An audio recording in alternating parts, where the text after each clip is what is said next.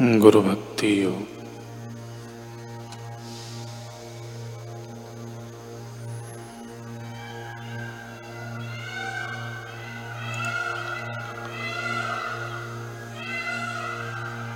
शिष्य को गुरु एवं ईश्वर के प्रति सन्निष्ठ भक्ति भाव होना चाहिए। शिष्य को आज्ञाकारी बनकर सावधान मन से एवं निष्ठा पूर्वक गुरु की सेवा करनी चाहिए और उनसे भगवत भक्त के कर्तव्य अथवा भगवत धर्म जानना चाहिए। शिष्य को ईश्वर के रूप में गुरु की सेवा करनी चाहिए। विश्व के नाथ को प्रसन्न करने का एवं उनकी कृपा के योग्य बनने का सुनिश्चित उपाय है। शिष्य को वैराग्य का अभ्यास करना चाहिए और अपने आध्यात्मिक गुरु का सत्संग करना चाहिए। शिष्य को प्रथम तो अपने गुरु की कृपा प्राप्त करना चाहिए। और उनके बताए हुए मार्ग में चलना चाहिए। शिष्य को अपनी इंद्रियों को संयम में रखकर गुरु के आश्रय में रहना चाहिए। सेवा, साधना एवं शास्त्र अभ्यास करना चाहिए। शिष्य को गुरु के द्वार से जो कुछ अच्छा या बुरा, कम या ज़्यादा, सादा या स्वादु खाना मिले वह गुरु भाई के अनुकूल होकर खाना चाहिए।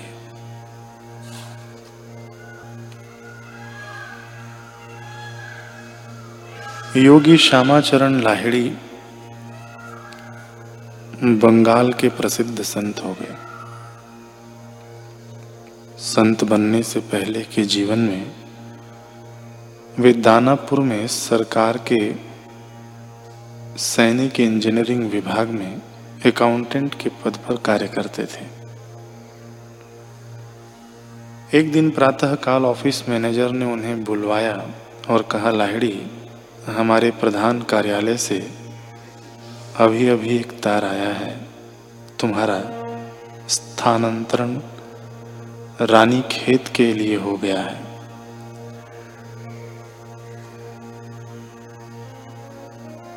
लाहिड़ी रानी खेत चले गए। एक दिन वहाँ पर्वत पर भ्रमण करते समय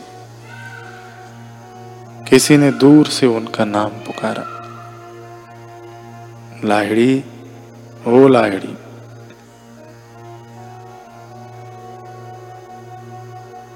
लाहिड़ी द्रोणगिरी पर्वत पर गए तो उन्हें बाबा जी के दर्शन हुए। बाबा जी ने कहा, लाहिड़ी, तुम आ गए? यहीं गुफा में विश्राम करो। लाहिड़ी आश्चर्यचकित हो गए। बाबा जी ने आगे कहा, मैंने ही परोक्ष रूप से तुम्हारा स्थानांतरण यहाँ कराया है। लाहिड़ी को कुछ समझ में नहीं आया और वे हत बुद्धि होकर मौन बने रहे। लेकिन जब बाबा जी ने लाहिड़ी के कपाल पर स्नेह से मृदु आघात किया तो उन्हें पूर्व जन्म का स्मरण होने लगा।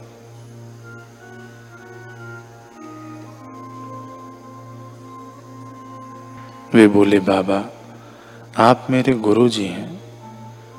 जन्म जन्म से आप मेरे हैं। और यहाँ इसी गुफा में मैंने पूर्व जन्म में अनेक वर्षों तक निवास किया था।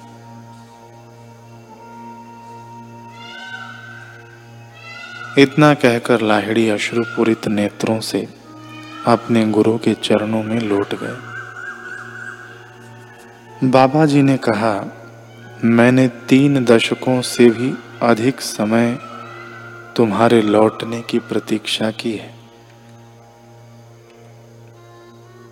तुम चले गए और मृत्यु के पार जीवन की कोलाहलमय तरंगों में खो गए। यद्यपि तुम मुझे नहीं देख सकते थे। किंतु मेरी दृष्टि सदा तुम पर ही लगी हुई थी। देवदूत जिस सूक्ष्म ज्योति सागर में घूमते रहते हैं, मैं वहाँ भी तुम्हें देख रहा था। जब तुमने माता के गर्भ में नियत काल पूरा कर जन्म लिया तब भी मेरी दृष्टि तुम्हारे ऊपर थी। कई वर्षों से मैं इसी दिन की प्रतीक्षा में धैर्य पूर्वक तुम्हारे ऊपर दृष्टि रखता आया हूँ। अब तुम मेरे पास आ गए हो। यह तुम्हारा वही पुराना साधना स्थान है। लाहिड़ी गदगद हो गए और बोले, गुरुदेव मेरे पास कहने के लिए कुछ नहीं है। आज मैं अपने शाश्वत सदगुरु को पाकर आनंद से भर गया हूँ।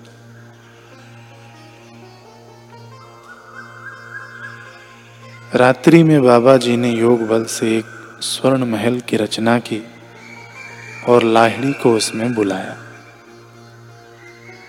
लाहिड़ी को उस महल में महल में ही बाबा जी ने योग दीक्षा दी और कहा, पूर्व के जन्म में स्वर्ण महल के सौंदर्य का आनंद लेने की तुम्हारी दृढ़ वासना रह गई थी। पिछला कर्म बंधन टूट जाए, इसलिए बाबा जी ने लाहिड़ी को स्वर्ण महल व उद्यान में भ्रमण कराया और ज्ञान के उपदेश से सारे महल को स्वप्न की भांति बताया। जैसे स्वप्न में मनुष्य सृष्टि बना लेता है और जागने पर अनायास ही बिखेर देता है, ऐसे ही जागृत की सृष्टि होती है। बाबा जी बोले, लाहिड़ी, तुम्हें खूब भूख लगी है, अपनी आँखें बंद करो।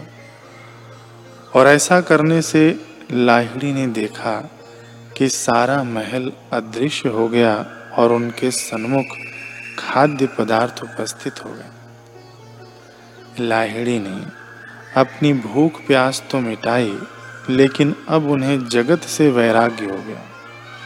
और वे बाबा जी के बताए अनुसार साधना में लग गए। अंततः गुरुदेव की पूर्ण कृपा पचाकर लाहिड़ी आत्मपद में आसीन हो निहाल हो गए और संसार में लाहिड़ी महाशय के नाम से जाने गए।